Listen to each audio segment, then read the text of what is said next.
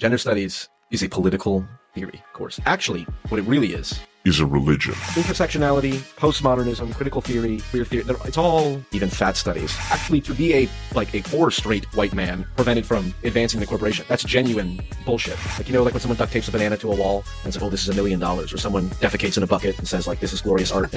Female genital mutilation is a barbaric practice. You know, we have a lot of problems here in America, so I don't like you shouldn't say those type of things or whatever. Who am I, as a Western white neo-colonial male, to say that another culture's practices are inferior to mine? Truth is a function of who has the power. Do I seek conflict? Yes, definitely to some degree. I just don't really relate to gender that much. Every single day I walked into, you know, the clown show. You can never make blanket statements about anyone based on gender studies. Yeah, can, it's pretty. It's pretty much you can get there like ninety five percent of the time. Then come out that the other side and genuinely feeling like I have spread some harmful ideas. I feel so duped by gender studies. If you're going to go to college, don't waste your money by getting a X degree, and it's usually gender studies. Okay, hello, Paul. You are welcome. Would you believe you are the first straight white man to be on my channel. nice. Happy to be breaking through the glass ceiling. It has held yeah. me back my whole life. Yeah. So I'm very intrigued about your perspective. Uh, but before we start, I'd love to just um, introduce you. If you could um, let me know, let everyone know who you are, um, you know, what led you to making the content you make, and what are the kind of things that you talk about on your channel. Yeah, my uh mission, I guess, is to make enlightened centrism great again. That's my tagline, or at least the one I'm trying to give cachet to. Mm. Uh, there is this meme online that if you criticize both the far left and the far right, then you are in, you know, this enlightened centrist or whatever who just, oh, you hover above, and it's like, yeah. there's this term both sidesing, which I think is the dumbest term I've ever heard in my life because it implies that if you identify a problem on either side of a conflict, then that's inherently bad. And there are obviously times where, you know, one side can be in the right and the other is not. But um, mm-hmm. I think the biggest problem nowadays is extremism on the far left and on the far right. Mm-hmm. So my whole, I'd say the goal of my channel is to bring uh meme is to wage a meme war on behalf of the uh, enlightened center so I like going after the far left and far right. And uh, yeah, and as far as what started it, um, it it was during the Black Lives Matter riots. I had friends posting all kinds of crazy shit on Facebook and whatnot, and so I had posted some stuff and then gotten arguments in the comment section of a Facebook post, which I was like, "This is the most unproductive waste of anyone's time." So I figured I'd put. So you, uh, you posted stuff disagreeing with some of the yeah, rhetoric? At a certain point, yeah. Um, a police officer, a black police officer named David Dorn, was killed at a few, I don't know how, a few weeks into the riots. And so I said, if this is what the riots are leading up to, then these have to stop. This is ridiculous.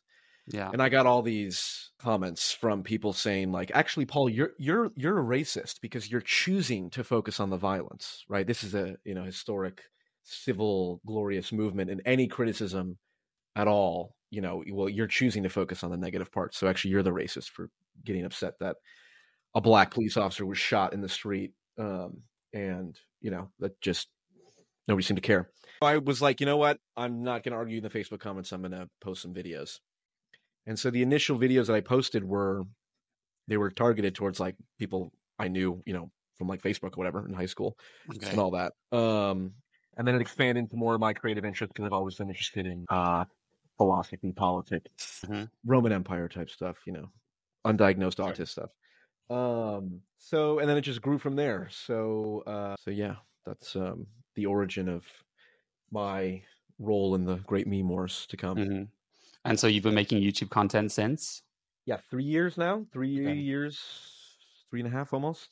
Um, yeah, and I initially posted just videos, just like talking about Black Lives Matter, talking about other kind of just basic concepts or not basic concepts, but things that everyone who, whether or not you paid attention to politics, you were aware of. And then, but my creative interests narrowed on Jordan Peterson. I've always, uh, or in college, I was significantly influenced by Hair Doctor, as my good friend JJ McCullough likes to call. Um, but so then I, so then my channel kind of went down a bit of a niche, taking Jordan Peterson's more complex philosophy um, and trying to distill it down yes. to simpler a simpler way of communicating it.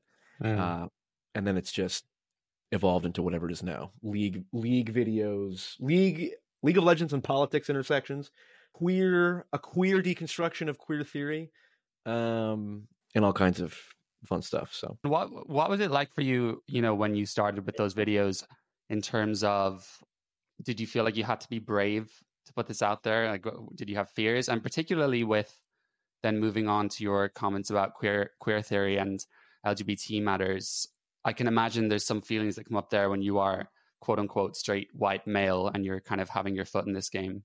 Yes, well, definitely. So at first, I I would say I've never been afraid of saying uh, what my opinion is because I, whether it's correct or not, I believe that I say things that the overwhelming majority of reasonable people would agree with. The only people that really have a problem with me are uh, people who only see a very specific, maybe perhaps over sensationalized bit of comedy that they don't realize is comedy, or people who are just completely ideologically possessed on either side.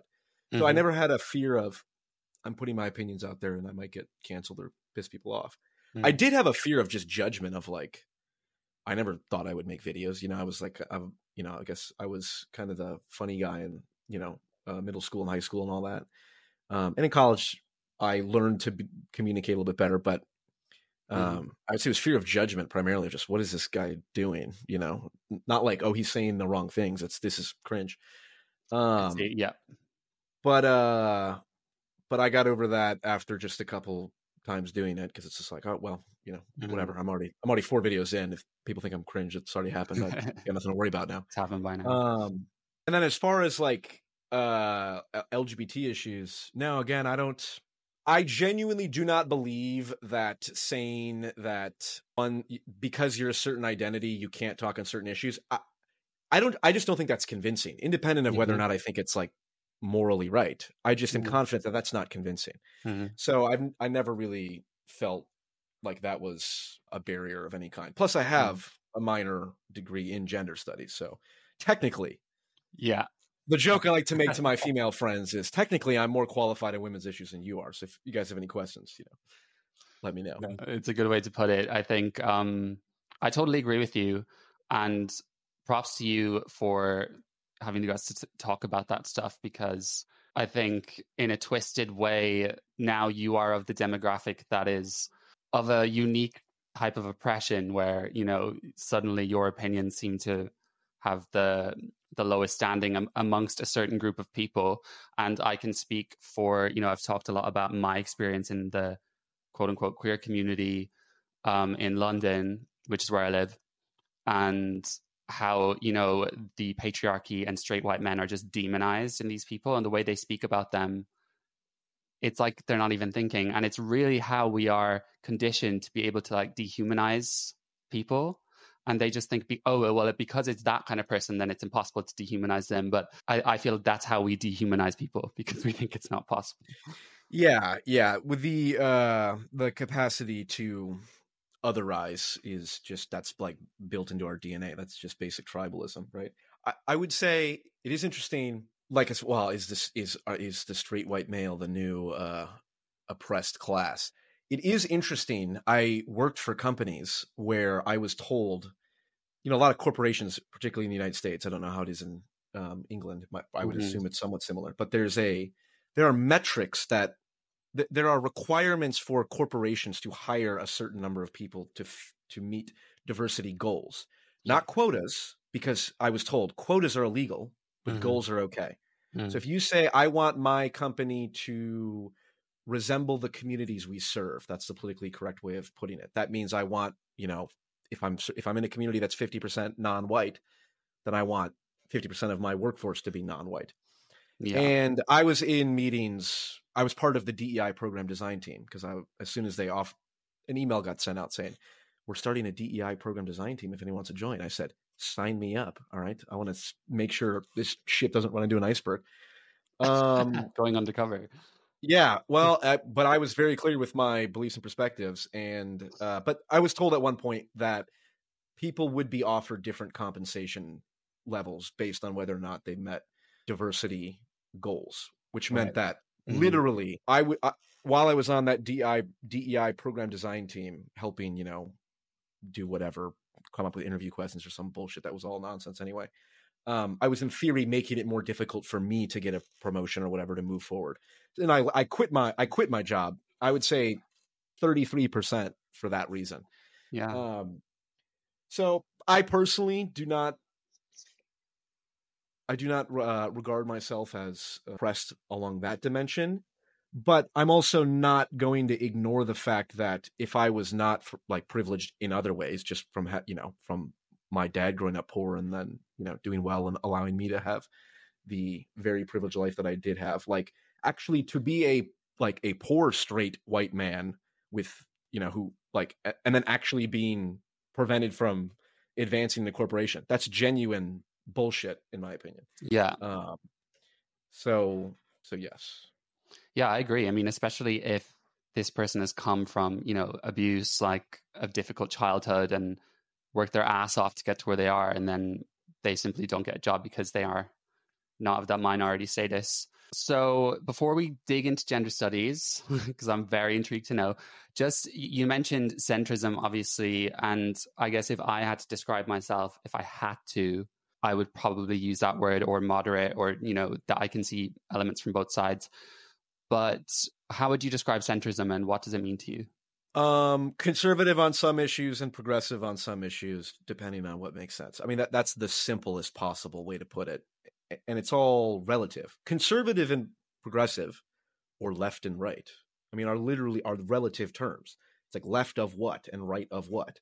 So if we're talking about social issues, well, I would have been left wing five, ten years ago. Mm-hmm. But if if if being left wing on social issues means uh, it's a modern civil rights issue to ensure that biological males compete with biological females in sports, well, then I'm not left wing. So you know, now I'm, I what am I conservative on that? It's like I think that's yeah. a stupid way to put it. But my particular brand, or again, the meme that I'm trying to force through the front lines of the meme war, is enlightened centrism, which is it's an it's it's specifically trying to kind of it's snarky, take it back, like, oh, you're going to call me an enlightened centrist? Like, yes, I, I in fact do have the correct opinions on every issue, if that's the case. If if all I have to do is say, well, the far left are wrong, and here's why, on whatever issue, and the far right are wrong on whatever issue, well then, fine, I will be an enlightened centrist if you want to call me that. So that's mm. how that the arch enemy of the enlightened centrist, in my opinion, is the the the moderate, the status quo moderate, meaning yeah so by that you mean someone who's not necessarily brave enough to think critically themselves and disagree with whatever is right for them, but sort of going along with what everyone around them is thinking. Yeah. Well, that, yes, that would be a major element. And then also just it's not about like it's not it, it's it's like Nancy Pelosi and Chuck Schumer and Mitch McConnell and Joe Biden in a lot of ways. You know, the like people who can't people who cannot see someone who is in the center who's not far left or not far right but refuses to see the scope of the problems that we face as a society. We're like oh well we just need to you know adjust our tax rates a little bit more and we'll be fine. It's like well we also have the advent of social media and artificial intelligence that's destroying the minds of an entire generation. It's a little bit more than just you know let's adjust our, our, our tax rates here. Yeah so uh, i like the t- radical centrist. Again it's all words. It's all just terms and definitions, and ultimately, yeah. it's whatever you know is best at communicating what I'm trying to communicate. But you mentioned the far left and the far right. So, in a quick summary, uh, what would you describe as kind of the biggest issue on each side? Maybe that's a very large question, but uh, I would say the fundamental divide on the far left. It's it's a question about truth and philosophy, and it, it's yeah, it's, it's a question about truth because depending on what your epistemology is, epistemology is the philosophy of truth. What is true? How do you know what's true or not? Depending on where you fall on that, all of your political opinions and all of your opinions on everything will will will grow out of that. And on the far left, they have the mentality that all of our norms and everything that we believe is true every time you make a statement like murder is bad or you know this art is good um, that's all a social construction. That the only reason we believe those things is because people in power conditioned us to believe those things in order to reinforce their power.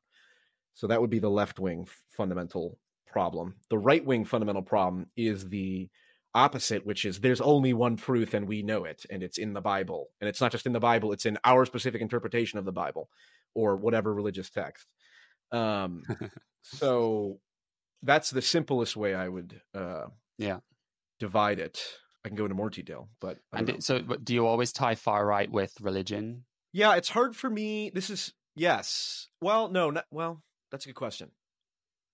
It's hard for me to conceptualize ultra conservatism that is absent a fundamentalist religious perspective. Can you I mean, can you think of any examples of how that might play out? I'm definitely not as like equipped with a lot of the knowledge you possess on politics, but I mean, when we talk of, I'm going to say something really stupid here.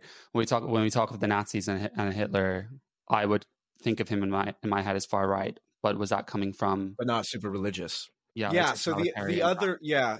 So white.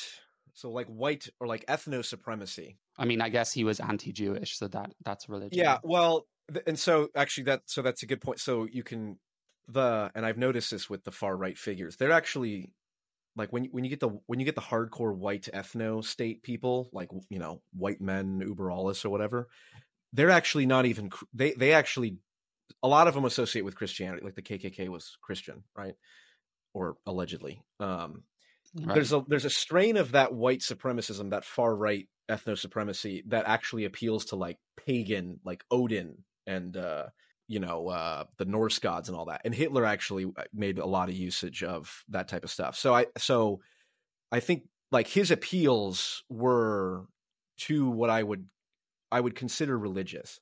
Now I'm a what would you say uh, former fan of Jordan Peterson, although I've been heavily influenced. I'm a Maps of Meaning super fan. I like his books, but I don't like his Twitter. Um, so I, I perhaps have a definition of religion that is not what everyone else uses. But I but I regard okay. all of those appeals to like we are we are the chosen people we're the german people. That's as much of a religious claim as you know we are servants of god or we are whatever. Yeah and it's it's almost like you know for this far right it is thinking about god whereas far left it's sort of postmodernist is their religion. Yeah that's i would they're they're both there's fundamentalists on both sides. Yeah. the the yeah the foucault postmodernists i mean the best way i would describe the postmodern or the le- the far left pathology is like it's postmodern art. Like you know, like when someone duct tapes a banana to a wall, and it's like, oh, this is a million dollars, or someone defecates in a bucket and says like, this is glorious art, and people stand around and take pictures and shit. Um, yeah. it's like the reason that's called postmodern art is because is because of the philosophy of postmodernism, the message that it's trying to convey, which is that the statue of David or the or or Beethoven's Fifth or whatever your favorite song is, J. Cole, Red Hot Chili Peppers, whatever, that the only reason you believe that that is art that has high value is because your society told you that has value. When in reality, even this bucket that I defecate in fundamentally is has the same artistic value as mm-hmm. whatever the Mona Lisa. Yeah. And so, and that's it's a good, it's a very good illustration of postmodern philosophy and the message that it believes. And a lot of a yeah. lot of the far left pathology is all is postmodern in nature and certainly in gender studies yeah and it's all anti-biology because oh no it could never be that there's something innate about my biology that finds a certain thing visually pleasing or a certain music right. moving um, yeah because biology is done by biologists and biologists are people are part of the scientific hegemony that you know well they're if if they can get people to believe their research and hold themselves as experts, then that that gives mm. them power, which then they can use to maintain their their their status or whatever. It's just yeah, it's, it's ultra very... conspiracy theory. I think that's probably a good point then to move on to this. So, gender studies, um, where shall we start? So, tell me, how did you come to study that? And let's take it from there. Yeah, it was uh, sophomore year. I was 19 or 20, and it was the uh, Donald Trump got elected in November, and I was like, okay, well, I love talking about politics. Can't wait to talk about this very historic election at my liberal arts university. Like of all the places I would expect we can talk about this. And I was in business school, and we never mentioned it once, except you know we got the day off to grieve or whatever because it was so traumatic. Um, so I was like, okay, well, I would like to take a class where this type of stuff is discussed, like actually. So I took a gender, race, and law class, and it was pretty good. And then the reason I got the minor was because it was there was practical reasons. One, I thought that would just be funny to have. I'm a, my major's in supply chain management, and that's roughly what I do now and have done for the past few years. Um, but to pair that with a minor in gender studies, it's, it's, a very, very good happy hour talking point. Be intrigued to see how you merge those two disciplines together. yeah, there's not much. There's not much intersection, fortunately. There was also the practical element of it was. It was mainly a practical decision. It wasn't like I okay. love what's going on in gender studies because you're not if if you major in business, you can't minor in another business degree. So I couldn't get like some other finance degree or something like that and I had already taken the 400 level class for gender studies, and it was very easy. So I was like, all right, well, I just take a few more classes and get it. Um, okay. So that's why I did, and it was actually before I had even encountered Jordan Peterson because I encountered Jordan Peterson my junior year. So I, I didn't even have like these. I didn't have the. He lays out a lot more of the philosophical explanation of what's going on in a field like gender studies with like Michel Foucault and postmodernism and all this nonsense. I wasn't aware of that at the time, but um, it's absolutely the case that there's a lot of that there, and there's some. Mm.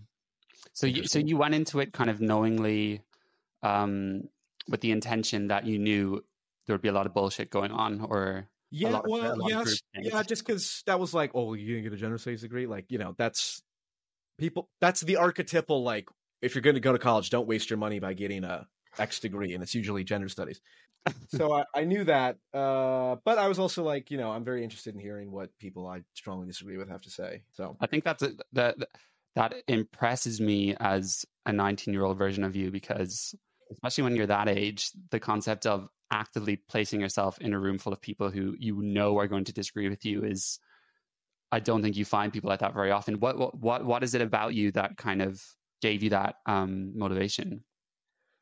Um, I mean, as you asked that, I was asking myself, am I like, do I seek conflict? Like, yes, definitely to some degree. I seek conflict on Contrarian? things that I, yeah, well, contra- no, not, no, because contrarian just takes the opposite point just for the hell of it, which I will do sometimes, but I don't. I wouldn't define myself that way. I mean, like what you know, one of the one of the fundamental things that, and I've talked about this on my channel uh, multiple times, is like I came from a household that had a, a ton of conflict. So my mom and dad would fight all the time for years and that was the environment i grew up in and i was the mediator. So it was like mm-hmm. it's built into my mind going back to the enlightened centrism of like well you know don't both sides a thing here. It's like i watched for 20 years or 18 years or whatever like 20 years the arguments between my parents. I would hear i would hear the argument that actually played out and then i would hear my mom's perspective and my dad's perspective and i would go you're both fucking wrong because you know you both poked at each other or whatever did something to cause the fight um, so I I guess I'm naturally I believe I am naturally wired to okay, how can I see something from this person's perspective and this person's perspective and my own or something like yeah. that. Um so that's that's probably the that's probably the biggest psychological driver that you know pushes yeah. a lot of this. Um, very very interesting you say that. I mean, from children of trauma or you know adverse childhood experiences, which I relate to a lot. But you know, you can always you can go down different roads, right? And there will always be positives to be gained from that because of the kind oh, of yeah. defense mechanisms as a child you just sort of uh, these coping mechanisms so i think that's obviously a pro something good to come out of it for you yes yes among the many it took several months of therapy and i still yeah. deal with uh, other issues but but certainly i think the big you know in your mid 20s at least for me is when you there's a point when you step back and realize your parents are people who ultimately on the big questions in life know as much as you do, you know, and are as ignorant as you in a lot of ways. And that's when I kind of stepped back and was like, okay, let's, you know, instead of, okay, well, I came from a house that was very conflict based, so I can blame my problems on them versus like, well, maybe not blame, but like understand how that's impacted me. Look at the bright sides because, yeah, yeah, I, you know, I can complain about my childhood, but then I'm like, oh well, if I was my dad, I probably would have turned out way worse given his childhood. So, you know, there's all kinds of, as you get older, cliches become more and more truth of like, oh, it's just, you know, it's family drama or, or you know, you figure, you know, you're just, yeah. I'm learning generational trauma, whatever. It's like, yeah, I do think that's actually probably the fundamental human condition. So, um, I feel bad for all the losers with healthy parent, you know, relationships and all that stuff. I feel like that, you know, there's always something. Um, very mature stance True. to take, of course. Um, so, what is gender studies? And it's a what do you expect to gain from this course? Gender studies is a political theory course. Actually, what it really is is a religion. And I mean it in the it's functionally equivalent to a religion. So did you grow up religious at all? Yes. So I was raised okay. Catholic, not strictly, but okay. yeah. I, did you ever go of... to like church camps and do Sunday school and all that? I went to church, never never anything okay. more than that. I was big into church. I went to church camps and, you know, we'd sit around a circle and Paul, you know, what's on your mind? Like, praise God, da da da. This stuff. Not like super crazy stuff, but stuff like that. And it's exactly the same in a gender studies class where it's a testimonial nature. It's not about, it is, it is, and it does depend on the class, but the majority of them are designed to, it's like, it's like if you go to Sunday school, they might ask you questions like, well, think like, why is there evil in the world? Or why are certain people the way that they are? And it seems like it's a real question, but they have a religion. So they're, you know, just pointing you towards whatever direction you want to get to. Morals, yeah. Um, and so the the claims, the fundamental claims of gender studies, the fundamental theory in gender studies, I think you could say is intersectionality, which I suspect you and your audience are probably familiar with. Um, oh yes, but, I'm very intersectional. yes, right, right. Um, I am my only mildly intersectional. I have a peanut allergy, so I'm technically disabled. So you're able-bodied and I'm not. So that's my well you, intersectional points. How are you assuming I'm able-bodied? You're actually that's true. You are actually incorrect, but I just that was impressive. How can you assume my gender? Um, I keep forgetting to do this because um, I'm sort of new to podcasting. But for the sake of anyone listening that doesn't know, what is intersectionality? Uh, intersectionality is a um, what's the best way to describe it for someone who hasn't heard it before? It's a it's a it's a tool. It's a it's a tool for looking at the world, sort of like like libertarianism. Like, what is libertarianism? Well, it's a set of ideas about how the world is and then how you should act in the world. Like, libertarianism says freedom is the most important thing, and these are the ways that we maximize freedom. Uh, intersectionality, the, the, the fundamental claim is society is made up of interlocking systems of power. That's why it's intersectionality. So I'll give you the, the academic version that I explained at the CJ So intersectionality. Uh, imagine you're you're a, you're a person at the center of the you know you're a dot okay? And then you have uh, like a spectrum right?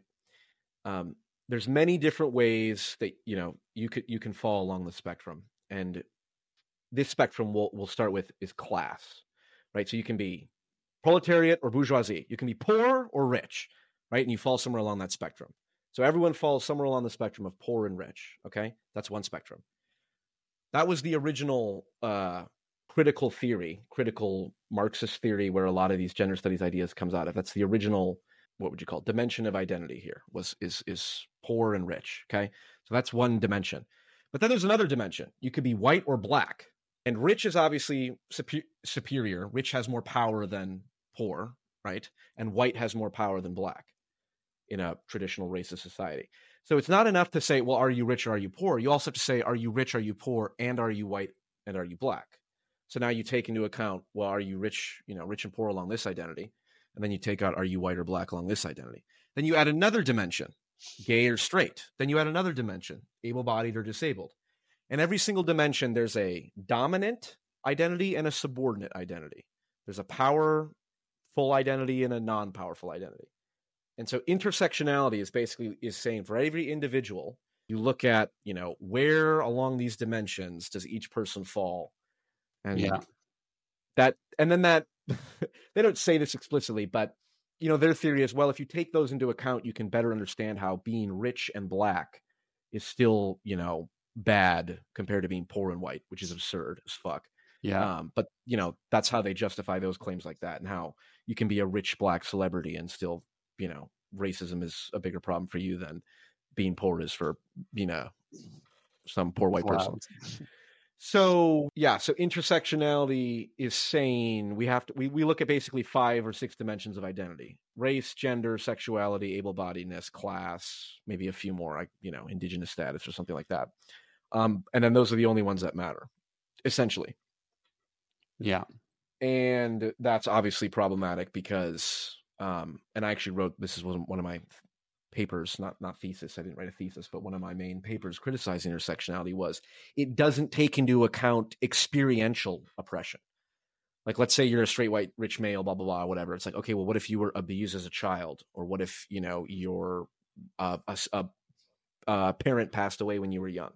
It's like there's literally a million or what if you were bullied you know very badly when you were there's literally a million ways in which your experience is can affect who you are independent of your physical character or whatever your identity is. Yeah. Along those classic canonical dimensions that are not taken into account.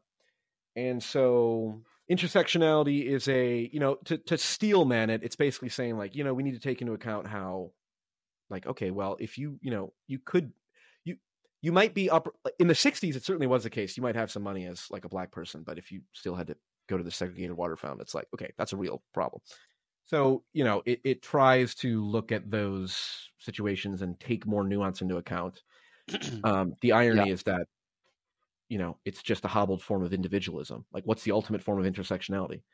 Take every single dimension into account. You know, not just your race, but your sibling status, you know, your immigration status, you know, what your childhood was like, what your relationship with your parents was, what your relationship with your friends were, da da da. Like, you take all that into account, you get the individual, which is sort of what our whole yeah. society was kind of pushing for, but that's changed in the last few years. Yeah, sure. I mean, I, I would describe it as like a a very basic scorecard of oppression for dummies. So simple tick box exercise on you know which of these boxes do you fit in. Therefore, you deserve more than that person. Um, and I do I do think you know kind of initially if you're uh, still fighting for lots of different causes, then it's good to kind of recognize okay this person has kind of been dealing with two different kinds of oppression, but I just feel like in the West now, I feel you know it does a lot more damage than good. Uh, it's certainly quite regressive. Um, so how does it relate to gender studies then? So gender studies is it's called gender studies, but it's you know like you could not talk about any issue without also bringing up race, without also bringing yeah. up class. So you know, right. I, I'm I'm quite sure that gender studies and uh, like African American studies and even fat studies to the degree that I don't know if they had that at the school I went to, but I'm sure that's a degree now. So I'm, I'm pretty, so surprised that's that's a thing. Yeah, well, I'm pretty sure you would you would basically get the same basic, in, you know, it would overlap yeah. a great deal. There might be you know specific stuff that's more uh, esoteric, um, whichever one you picked, but it's all the same kind of thing. Like you know, what's what's there's different types of medicine, right? You, you know, you might go into like oncology versus uh, neurosurgery or whatever, but like everyone gets a basic idea of basic health and how the body works. So it's all of those studies, gender studies, grievance, queer studies, the grievance studies you call them. They all go back to intersectionality, postmodernism, and critical theory. It's all this. It, those are all more or less getting at the same same things. The pro- the problem with all of this stuff, once you get into the academic stuff, is it's it's purposely meant to be inaccessible to people and purposely might be the wrong word but that's just where the incentive structure lies where it's like well if if if if if if intersectionality and postmodernism can be understood by not even the majority of people but like a significant minority of people well then it eliminates our power as academics you know contributing absolutely nothing to the scholarship like like if you take an intro to philosophy class like one of the most basic things they'll talk about is continental versus analytic philosophy it's like philosophy 101 the history of philosophy and I don't even fully understand it. There are people who say that that distinction is nonsense, right? So, like, you can't even begin to talk about the most basics of anything having to do with philosophy without some people saying that's not true, that's not true, that's not true, which is completely different for like math because you just obviously point out like, well, two plus two is four, and you know, two times two is four, and da da da, and you it builds up from first principles. Philosophy, it's like, so there will be people who you know can say, well, te- technically postmodernism is this and postmodernism is that, and like there's nuance there but as far as people watching need to understand, it's intersectionality, postmodernism, critical theory, queer theory. It's all it's all different ways to describe the same fundamental issue at hand, which goes back to the truth is a function of who has the power, right? That's that's kind of the the fundamental yeah commonality. So would that be your description of postmodernism? Yeah, in the way that I criticize it. You know, it's like saying what's Christianity?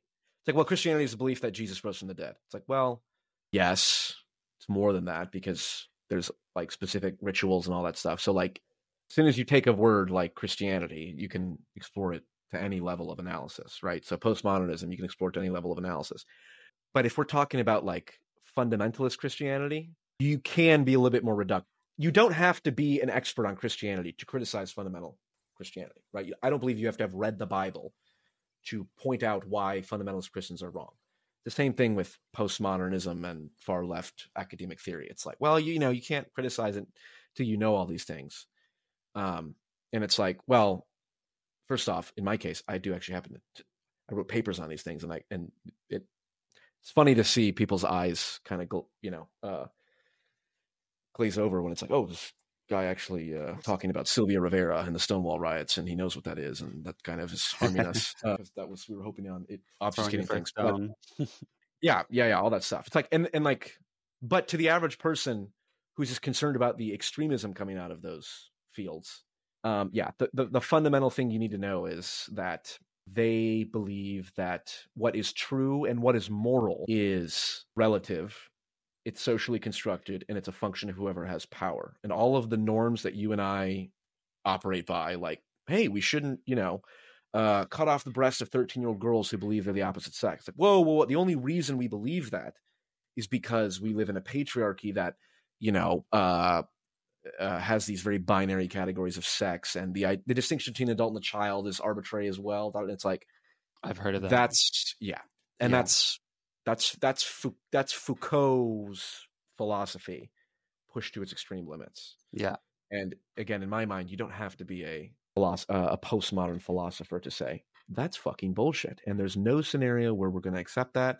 And I'm going to put my foot down and I'm not going to sit here and explain it like a fucking nerd about, well, technically the reason that we shouldn't, uh, you know, get rid of the distinction between a child and adult is, blah, blah. it's like, no, sometimes you just, sometimes there's some things that you just have to say, fuck you. We're not debating this. And that's that. Well said. And that's how I feel about gender. Well, you mentioned queer theory. So I'm, I'm curious, would you see gender studies as kind of a subset of queer theory, or are they just both kind of separate types of critical thinking? Uh, how would you describe studies, queer theory? I guess for anyone listening. Yeah, queer. Well, so queer. Yeah, queer. Queer theory would be the idea that um, I'm trying to think of the relevance to connecting it back to. Well, queer queer theory is the idea that being queer is inherently a good thing, and not queer as in like gay. as in gay or whatever. Queer mm-hmm. meaning that and they have that dichotomy. It's the normal and the queer. Yeah. Right. So queer, queer, and they mean that like in a deep philosophical way. Like there are the there are the norms of society, then there's the queering of those norms, and to be queer is to engage in revolutionary opposition towards these oppressive, patriarchal, racist norms, etc. Right. Yeah. So queer theory is the idea that the rejection of societal norms is inherently a good thing because those societal norms are inherently oppressive.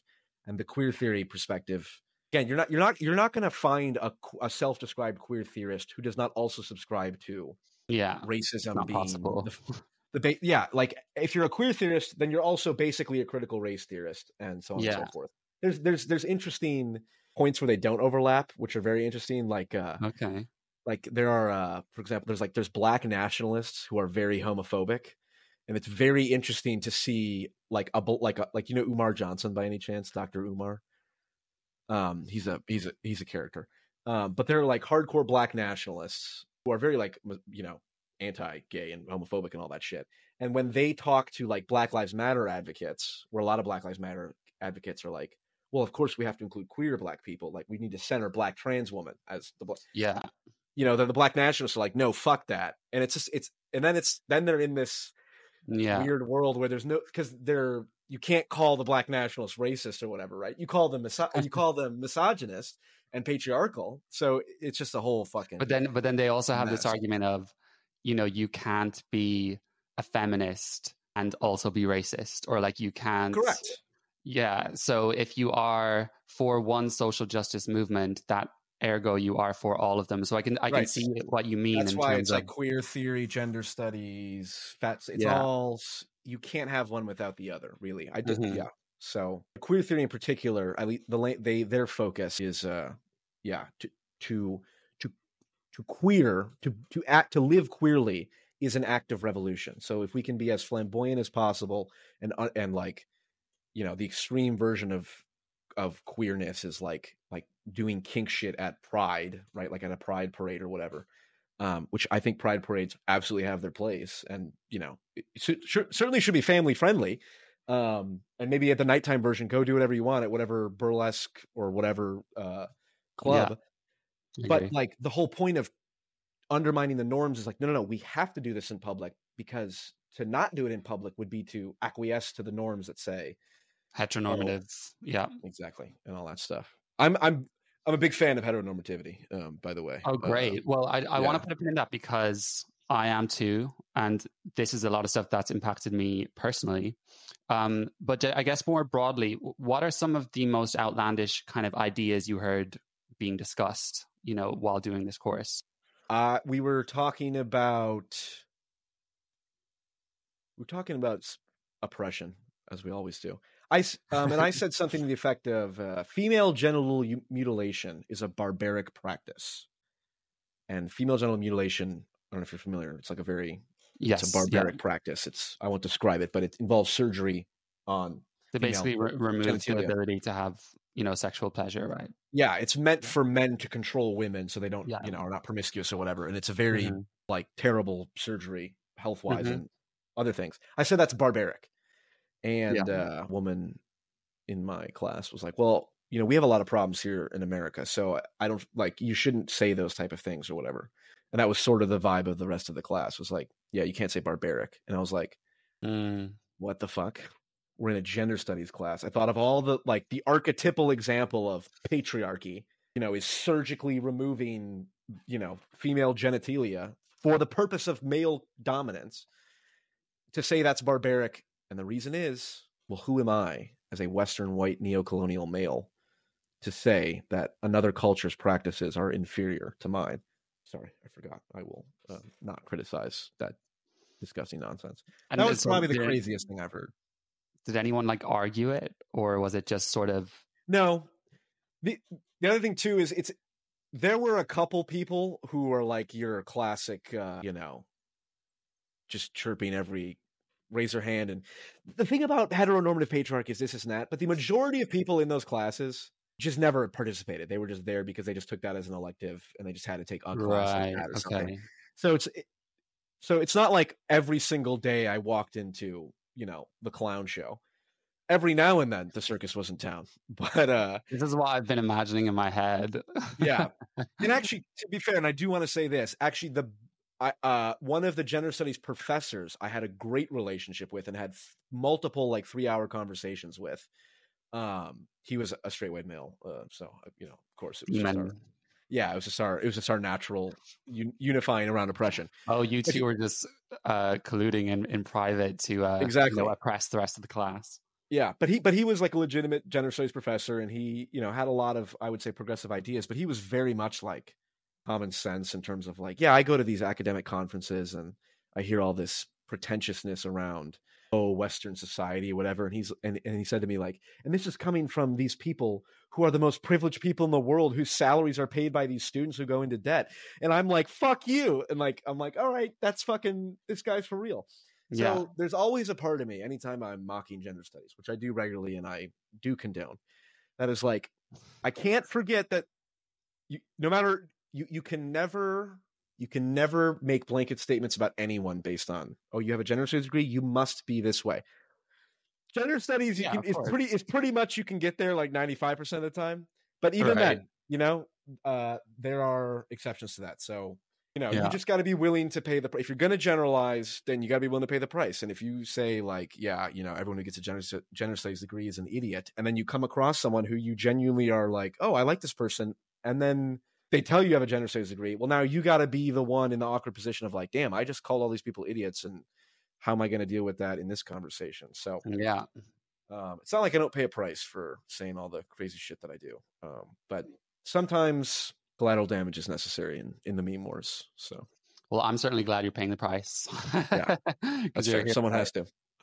Um, so I think a lot of people would, could probably grasp the idea of questioning ideas and opinions. So, for example, oh, why do houses have four walls and a roof? Well, that's only because we've been conditioned to know that. Um, you know, why do we view this as beautiful? That's only because we've been conditioned to do that. But then I think what a lot of people really struggle to grasp is how we have people genuinely debating and believing plain objective facts such as male and female, or if there's any other examples that you can give, I'd be very interested to know. Um, so, did you come across stuff like this? Um, I'm assuming you know you had Judith Butler and Anne Fausto-Sterling yeah. and that kind of stuff. Yeah, well, the the again going back to the all truth is socially constructed. It's like male and female are categories, and to categorize is to otherize, unless you're the dominant category, right? So if you're a biological male and a white, able-bodied, rich one at that, then the whole purpose of your categorization is to solidify power for yourself and to marginalize others. And obviously, you know, like it's not like women haven't been oppressed in history. Um, so there's always a kernel of truth to that. Uh, but the idea that yeah, male and female are not real things, it's just this convoluted theology of social constructionism and again, I, I do think it's.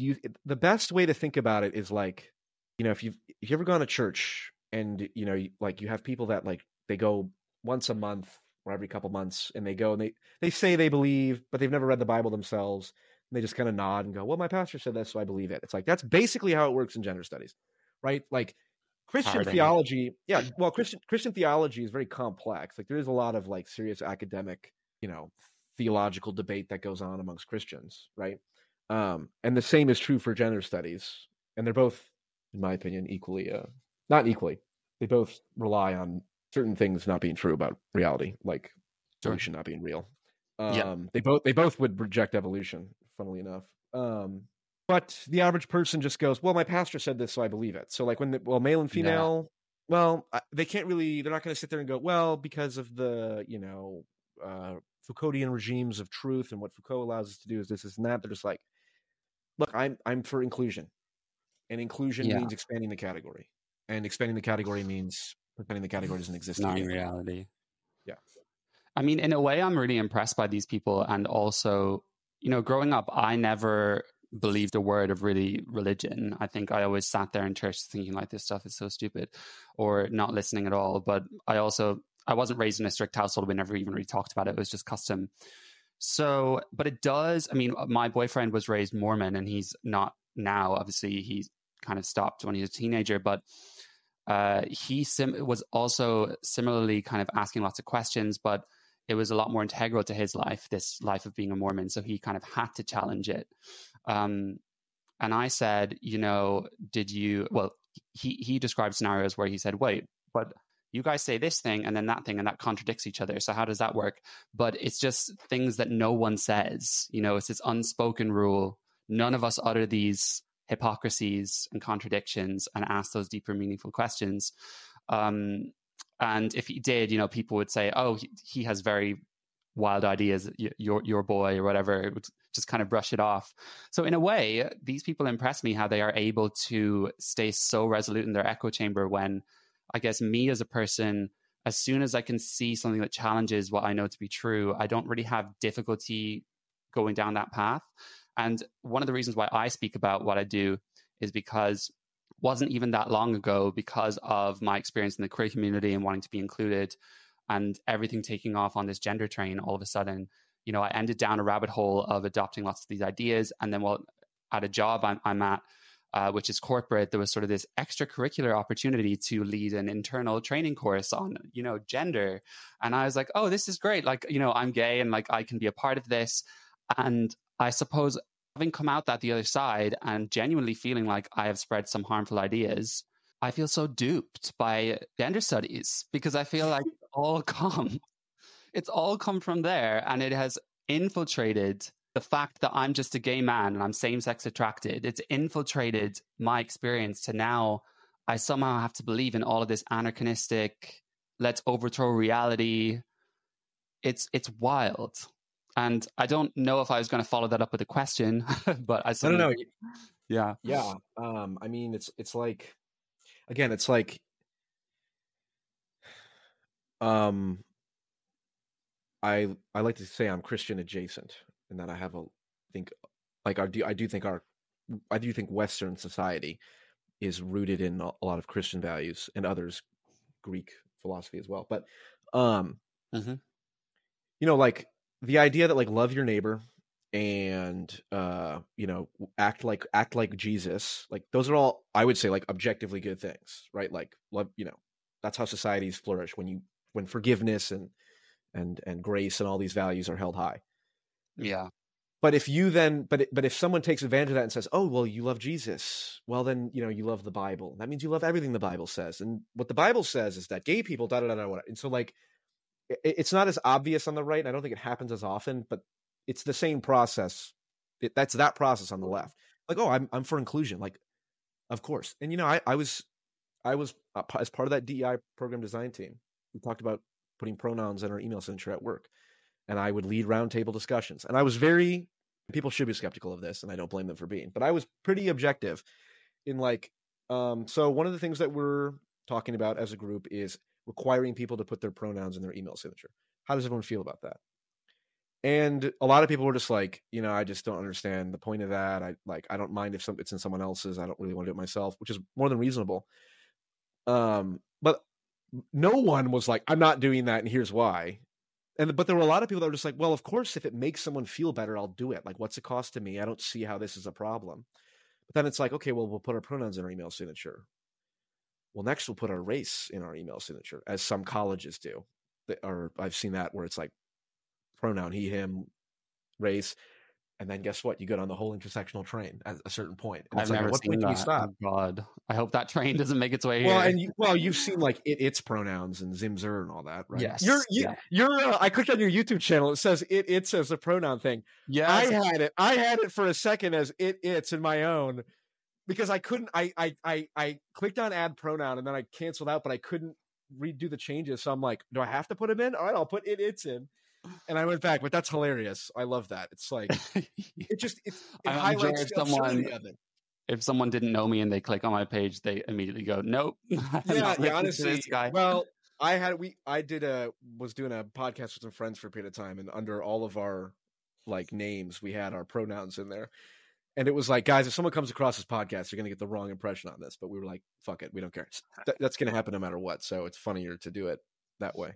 Those uh, pronouns are messed up. I mean, um, it's funny how it's a microcosm, you know, of queer that I only see on the internet discussing these pronouns. But then you watch, you know, Jubilee debates where people are arguing a point and they're like, I'm not going to call someone Zim, Zer. And it's like, it's like, okay, calm down now. Like, let's talk about the they, them, because that's actually something we're dealing with every day. But it's, you see this sort of issue with outlandish ideas from social media being weaponized for political conversations that really don't really happen in day to day life. And if you do meet someone who says, please refer to me as it, it's, you would just probably distance yourself from that person quite quickly. Yeah. Well, I, yeah, I've yet to come across in my real life an idiots. I know teachers in the Chicago public school district who have students who go by Zimzer and Bug Bugs. They said like at least two out of their 30, st- 10 of them, I think they said like 10 or 11 out of 30 went by some alternate form of proton, proton of pronoun, and uh, and a couple of them literally went by bug bugs or zimzer or some shit like that. So I'm like one degree away from people who deal with that on a regular right, basis. Okay. It's particularly bad with like younger kids, you know, middle school, yeah. high school, stuff like that. Well, so... the US is definitely worse because I think the one advantage I'm Irish, so I don't relate that much to British people, but I've lived here for 10 years. Um, but the one good thing in that sense is English people are, are a lot more reserved and they're very shy. So they never want to be the center of attention. America, are you American or? Mm-hmm. Yeah. yeah. I live in um, Dallas, Texas. I moved from oh. Chicago to Dallas in the last couple years. So I'm American American. Yeah. yeah. I feel like everyone with uh, the ability to think is somehow moving to Texas. um, yeah, it's funny. I have one of my sisters lives in the suburbs uh, outside Chicago, actually. So Okay, that's where um, I grew up. I grew up in the suburbs. Uh, oh right. Well, maybe you can don't dox yourself, but we can you can tell me after. Sure. Um, Some of these ideas get bred in the UK but then they are so ridiculous that people don't have the confidence to actually say, I'm going to do this. So we get a lot of he days and she days here, like a lot. Because, and my, my theory on that is they can have a bit of the oppression and a bit of the, you know, I'm not heteronormative without the commitment. Um, yeah. Like I even did a reaction video today to this in, interviewing woke students on campus, and he went to Brighton University, which is like the gay capital, LGBT capital of the UK, and he said, "Why are you she they?" And she said, "I don't, I don't know to be honest. Uh, it's just something I um, I'm not like, I just don't really relate to gender that much. Like it was such little amount of thought. And I know someone too who, you know, she introduced herself to me on a, on a work call, and she this is like a few years ago. She said, um, I'm a non-binary lesbian. My pronouns are she, they. And I was sort of new to this game, so I genuinely was curious. And I said, "Oh, how can you identify as non-binary and a lesbian?" You know, genuinely curious. And the whole call just went dead. And she just goes, um, "I'm gonna have to think about that get back to you." Oh! Yeah, it's... and you just think you are claiming this to be your identity you know a very integral part to your identity and you you even kind of openly admit that you have no idea so yeah. i think that's the difference between our countries is that same ideas but i feel like americans are in general a lot more confident and outgoing so they can actually have the gumption to be like i'm bug bug self. Yeah people have compared it to like being goth or what it's just like a social identity or you know like a, it's just like it's a thing. It's a yeah a subculture. Mm-hmm. and if it if i meet someone in real life who goes by they them even if you're against that i don't think it's a good idea to like you're a she her and make a big deal. Like i go with whatever i try to be i be i try to be polite now if someone is like playing a power game of some kind like my pronouns are you know they them and you will call me that like i'm, I'm gonna go actually i don't believe in that um but generally speaking, like if it's that person who said like, "Well, why are your pronouns she they?" Oh, I don't really know. I'm not to be like, I'm not calling you they them. Like I'll probably I don't know what I do. It's it's all context dependent. But the reason that I do think it's important to actually like draw lines on this shit is because this shit confuses kids. That's the problem. It's like, oh well, for an adult Massively. that goes like, I'm she they. Okay, well, she's probably not going to get hurt. But like, if you're a kid and everyone around you is like, gender's not real, and if you like like dolls. I remember there's one clip that sticks in my mind. It's some big trans YouTuber who's got like I don't know a couple hundred thousand. His videos get like hundred thousand views. Where he, they, she says something like, "If you are asking yourself, am I trans? The answer is you probably are." It's like, no, you probably fucking aren't actually, and you should probably not go down the medical route, which is being pushed on everyone, and there's an entire profit incentive behind that and all that shit. So I don't I'm very sympathetic to the average person who's like, why do I, I don't give a shit about pronouns? Like, even people who are like against it, they're like, you care too much in the opposite direction. Like, I don't care about pronouns. I'm not like against them per se. Like, I'm sympathetic to that. The reason I'm against uh, the crazy shit is because you have to draw a line somewhere, and if you don't, then it leads to all this nonsense about normalizing. Like, well, you were assigned your sex at birth, and with just this, you know, $999 a month uh, pill, we can align your body with your felt sense of sex, whatever the fuck that yeah. means. So, but never, never align, never align your mind with your body. It's all yeah, right. Never that. Yeah, and that's yeah, that's conversion therapy. They've they've mm-hmm. changed the words now, so that conversion therapy, which is genuinely you know uh, uh, like a bad thing. I think adults like if you wanted to go to, I think they call it restorative therapy. That or I think that's what they call it for like the Christian fundamentalists is like, well, if you want to, if you as an adult want to go to, you know, by your own choice, go to a therapist who says they'll pray the gay away, like, fine, you can, you can have that right as an adult.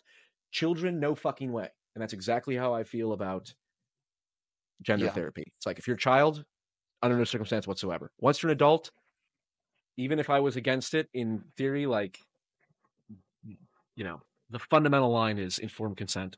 Child, children cannot give informed consent. So that's the line I yeah. draw, and I'm not interested in debating it. Not not even with me. I'm just kidding. Yeah.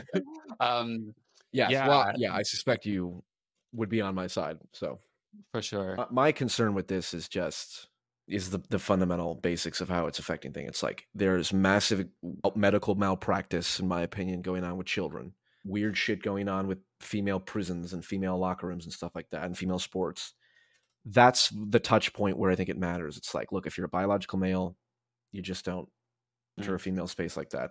It's, when you get into that, like the Ray Blanchard autogynephilia versus the homosexual types or whatever, it's like then the my intuition is the best way we handle that when we're out in our daily society is like you just treat every person like an individual, and if they're being good goodwill, if they're not trying to like I'm I am this gender and I'm a victim and I'm going to somehow use this against you, it's just like I just feel this way, and you know if you don't want to call me the pronouns, whatever, it's like I've I've said this, it's like CJ the X is I've talked to CJ the X. he's a, a, YouTuber who actually does a lot of great videos. He is non-binary. Uh, he's, he's he, I, I, watched one of your most recent videos, like a de- pronoun debate. Is that him? Yeah, that was him. That yeah. was him. Yeah, yeah. Um, he's great. I, he's actually he's like a artistic and philosophical genius, in my opinion.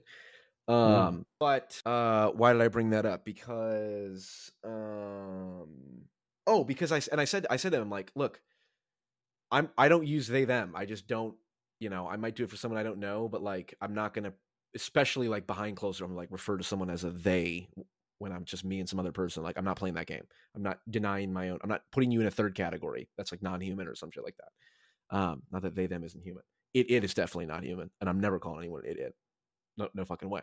But what I said to CJ was like the fact that you are in no way like trying to like call me they them or like you know you're you know playing a victim of any kind it's like i'm almost incentivized to go out of my way to call you they them just because like that's a respect you know if that's what you genuinely uh, if that's what you genuinely want to be called genuinely want to be called and it's not for some power dynamic thing of like you know i'm a victim and call me you know i'm gender oppressed or whatever then i'm almost like yeah i'll go out of your i'll go out of my way to do that. But but like it gets i don't know it gets it's complicated.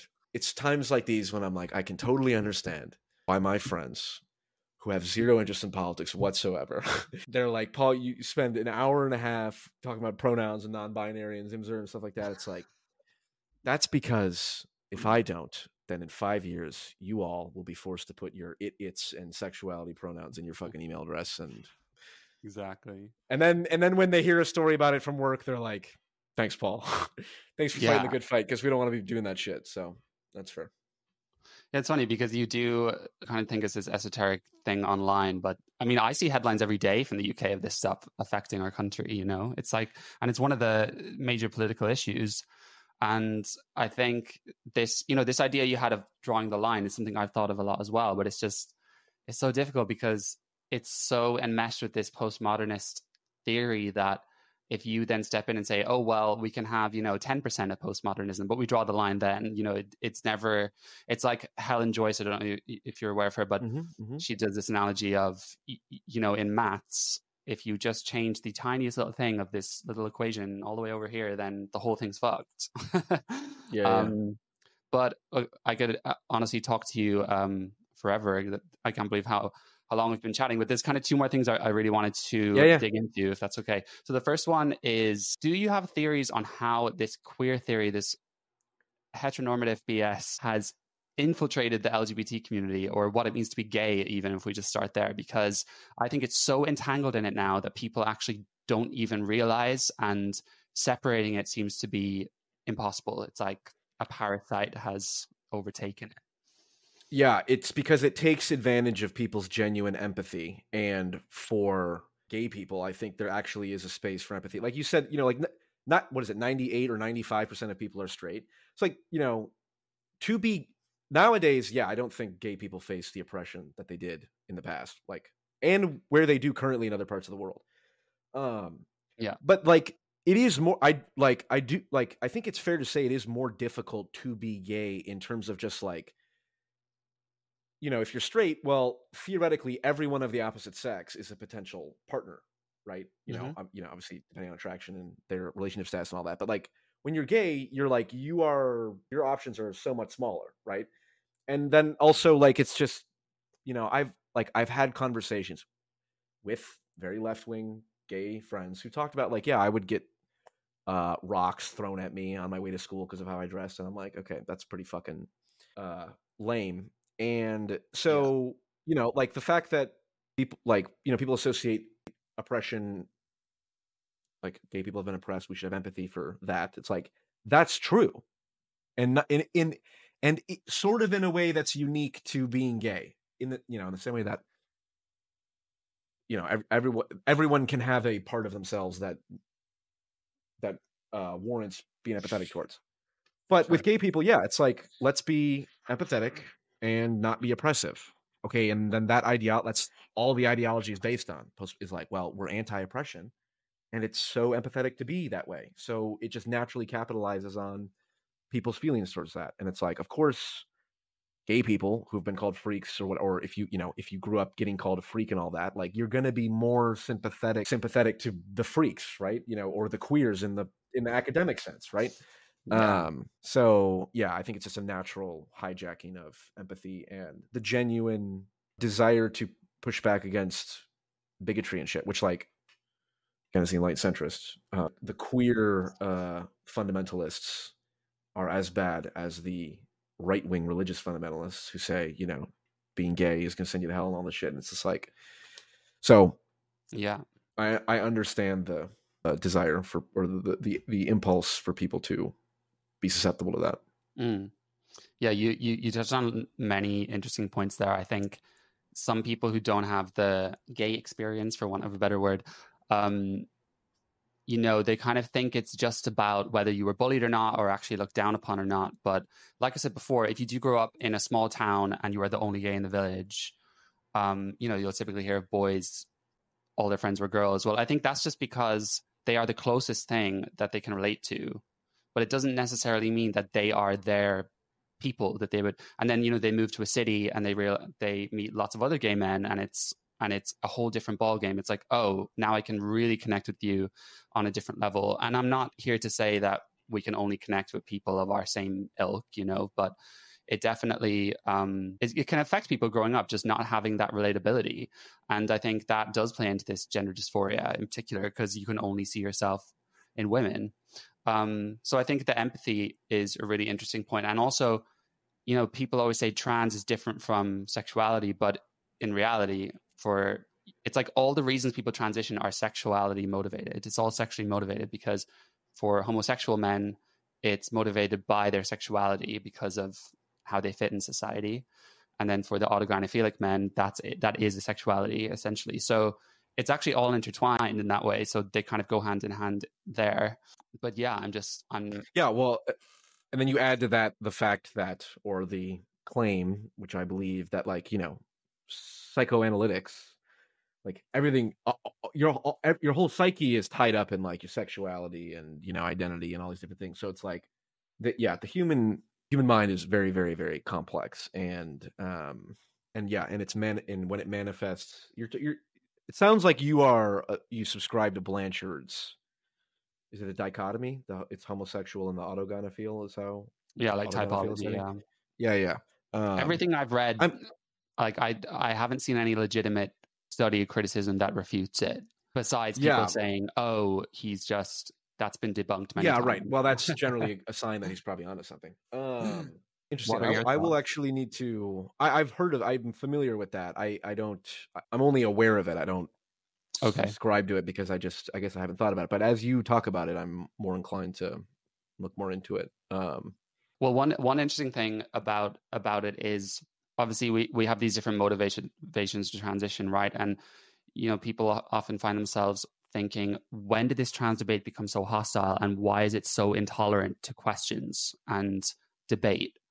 Um, because it's a religion, exactly. But I think the reason why the religion is taken off is because for these autogynephilic type men, they become so deeply in love with this idea of themselves as a woman that it's like you defending your wife, you defending your husband from the rest of the world trying to attack them.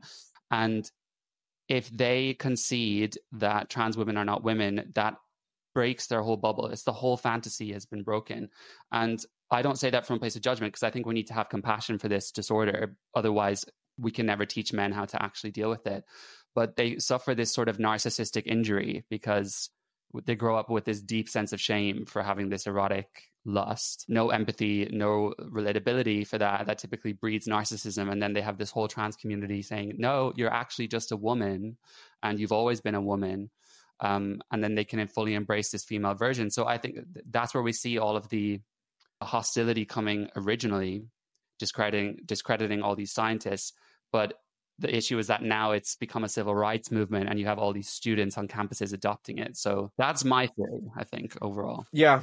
And that, uh, yeah, the point about like it, it their whole, that's what the whole, if you deny that they're really woman, then you deny the whole thing. It's sort of like Christianity. Like if you deny Jesus didn't rise from the dead, and like there's a specific verse in the Bible that Christians cite is like, no, no, no. You can't just be like, oh, I'm a cultural Christian and I like the idea. It's like if you don't believe that Jesus rose from the dead, then the whole thing is moot. And there's a verse in the Bible that specifically refer, refers to that. Mm-hmm. And so I think that's that's exactly how.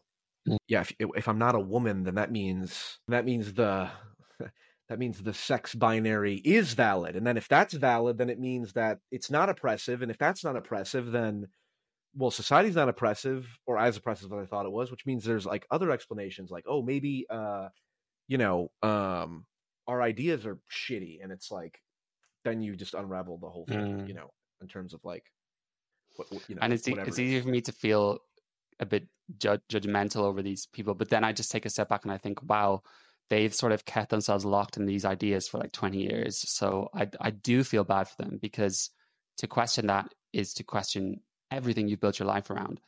Um, yeah, what I would what I would say is to if someone was watching who is like hardcore committed to this belief system, or really any fundamentalist belief system, and you know, and they have any level of questioning, it's like you don't realize how powerful you become as a ex convert out of it. It's like the most capable critics of bad ideas are usually the people who were very intimately ensconced them for a very long time. So it's like, um, you know, that's ex-religious people and people who like switch political sides or whatever. Like, like I, it's a very common pattern I see that people that I respect, generally, no matter who they are, are people who, when they were younger, were the opposite of what they are now.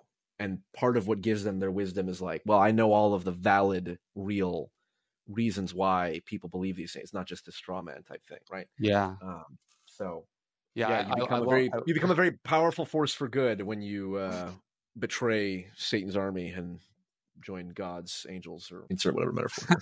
I can't claim to be that powerful, but according to your description, I would fit the category for this gender stuff. I guess. Well, I have, yeah, I've got absolutely no doubt that you like. Well, you keep and you keep saying. I notice you keep saying like we need to have empathy for people and compassion. It's like I don't. You wouldn't. I don't think. I suspect you would not say that if you had not had the experience you had. Um, and I think that I would say probably contributes to your success and to the degree that people um, respond to mm. what you have to say. So, yeah, I mean, unfortunately, sometimes I take it too far still and make a joke out of stuff because some of the ideas are so ridiculous. So, and like then said, you got to yeah. be willing to, you know, you can, you just got to be willing to pay the price. That's the thing. We all have to pay a price. You got to choose to pay a price at some point. Mm-hmm. If you go around, if if you take your whole life never never saying anything that would offend anyone ever you can do that, and there's those are called nice old ladies. I am not a nice old lady. I straight white male douchebag. So I will lean into that, but try to do it with a good heart. Sounds good to me. Um, so yeah, the, the last point um, is, and I'm sure this could be a whole conversation itself, but on ContraPoints, um, what would your impressions of her be as as a whole? Because she strikes me as very interesting. And for anyone listening, ContraPoints is a trans YouTuber, very left, very um, postmodernist. I don't know if you would describe her like that, but she she comes across to me as someone who's so intelligent, but then also can simultaneously have like the dumbest ideas. yeah, she is. So I would say Philosophy Tube is like all the way postmodern. Like Philosophy Tube scares me. Um, do you know who Philosophy Tube is? She's another trans. Oh no, I, th- I, thought you were just referring to like the the genre. No, no, no. There's a there's oh. a there's a YouTuber called Philosophy Tube mm. who is a tr- a transgender video essayist. Okay, she not in my algorithm. oh yeah, interesting, interesting. Yeah, you'd be you you by all means check her out. Uh, very she's postmodernist to the as postmodernist as one gets, in my opinion. Um, ContraPoints, yeah, ContraPoints. I have a great deal of empathy for ContraPoints because I think she's got one foot in truth and another foot in the compassion that drives her to want to believe the parasitic ideas that come out of gender studies, which which latch on to people's compassion, as I said. Like her, like like I like I said, I was you know, um, very much influenced by Jordan Peterson's ideas. And then I watched ContraPoint's critique of Jordan Peterson, and the whole time I was like, "Yeah, this is fair. This is not like some you know one whining about how he's a Nazi or something like that. Yeah, it's it's it's actually pretty well thought out. Um, even if I didn't agree with it all, now that I've grown up a bit and you know realized that uh, even people you strongly admire can act like total fucking morons on Twitter, which reveals just general flaws about them more broadly. Uh, if I go back and watch that ContraPoints video, I bet I'm like, damn, she's actually was more right than I probably realized at the time. So she's v- clearly very capable of seeing things for what they are. But I just think that, like, the end of her J.K. Rowling video, which is what I criticized, she said something like, uh, you know, we have to realize that the true, like, J.K. Rowling is not the devil, right? It's not, she's not this evil person, whatever. Like, it's more, it's more complicated than that. The real devil is like the Republican Party or something like that. And it was like she was she could have said something like the real devil is the the pain and suffering that we all have that we carry with us. Hurt people hurt people. Kumbaya, something like that. Um but no, it was like the devil is the Republican Party and white men. It's like, okay, well, that again, I believe I have no doubt that she has probably experienced horrifying discrimination and personal bullying from you know, bigoted white men. So it's like, you know, do I blame someone for having the opinions they do? It's like, well, no, in some sense, but you still have an obligation to grow out of that. In the same way that, like, you know, I know people who had have had very negative experiences with people of a certain race. So, like, when they say their bigoted opinions, I'm like, okay, I'm, you know, I like, I'm empathetic to where that pain is coming from, but it is still not appropriate. It's still your responsibility to recognize that that is not you cannot use your personal trauma to then generalize about you know an entire group of people which is like the whole problem with maybe society more broadly but certainly right. gender study stuff yeah i think I, I just find it really hard to understand how she's this ability to think critically, but then she can listen to the whole witch trials with J.K. Rowling, and then just her conclusion is, "Oh no, it's just blatant transphobia. That's it." And it's like, come on, like you you well, listen to that whole podcast. Perhaps, and we can wrap up with perhaps the most important piece of wisdom that I've ever put into a sentence. It's not my ideas, but like the smarter you are, the easier it is to rationalize stupid ideas. And if you're very, very smart, then you can listen to a whole episode of J.K. Rowling's thing and find every little instance of like, oh, she's saying this because she's transphobic and this relates to this, and you can create this massive narrative. And that's the danger of like religious fundamentalism and conspiratorial thinking and one size all solutions. It's like if you're very smart, then you get very good at telling that narrative in every circumstance. And ContraPoints is very smart. So it's not it's mm. not as difficult for me to think about like putting herself putting myself in her shoes of like listening to that podcast armed with her very sophisticated ability to tell a narrative because she's just she's an artist fundamentally. I mean, those video essays are works of art more than they are, you yeah. know, uh, well, at least not maybe more than they are, but at least as much as they are informative, they're aesthetically sophisticated. For sure. Um, yeah. So she has that capability, and she's pointing that, unfortunately, towards she's telling the wrong story, but she's a good storyteller. So even a good storyteller can tell the a good storyteller can tell the wrong story well. If that mm. makes sense. It's a very good point, I think. Including to themselves, including to themselves. Yes, I think, you know, even very religious people can be super smart. So, yeah, yeah I hadn't thought of that. And definitely look into the Blanchard's typology because according to that, she's attracted to women. So she was a straight man. Um, she would fit into that autogynephilic category if that's correct. But she did a whole video debunking autogynephilia. And, you know, I can really see it for what it is now, I guess. But anyway, thank you so much, Paul. Really enjoyed this conversation. It was it was yes. so great. Thank you for sharing everything about the madness of uh, your gender studies experience. And um, yeah, it's just been a super great conversation. So, where can people find you if they've not seen you before? PF Jung on YouTube. PF J U N G. Jung, as in Carl Jung, the psychoanalyst who Jordan Peterson Ooh. references a lot. So is that is that pretty fucking young, or is it? is it just I know those my initials. Uh, it's, it's and it sort of sounds like PF Chang. That actually went into the. Do you know PF Chang's? No, I know it's, a, it's a Chinese. okay, PF Chang's is a is a big Chinese restaurant chain here in the United States. So, um, oftentimes I get the comment, PF Chang's. I was like, well, it's there's already that real estate that PF Chang's built up in people's minds, so I just parasitized onto that. And, mm-hmm. uh, so I take advantage of their marketing. Well, thank you so much, Paul. I'll, I'll put your link in the description. And yeah, hope you have a great rest of your day. Cool. Thank you, Jack.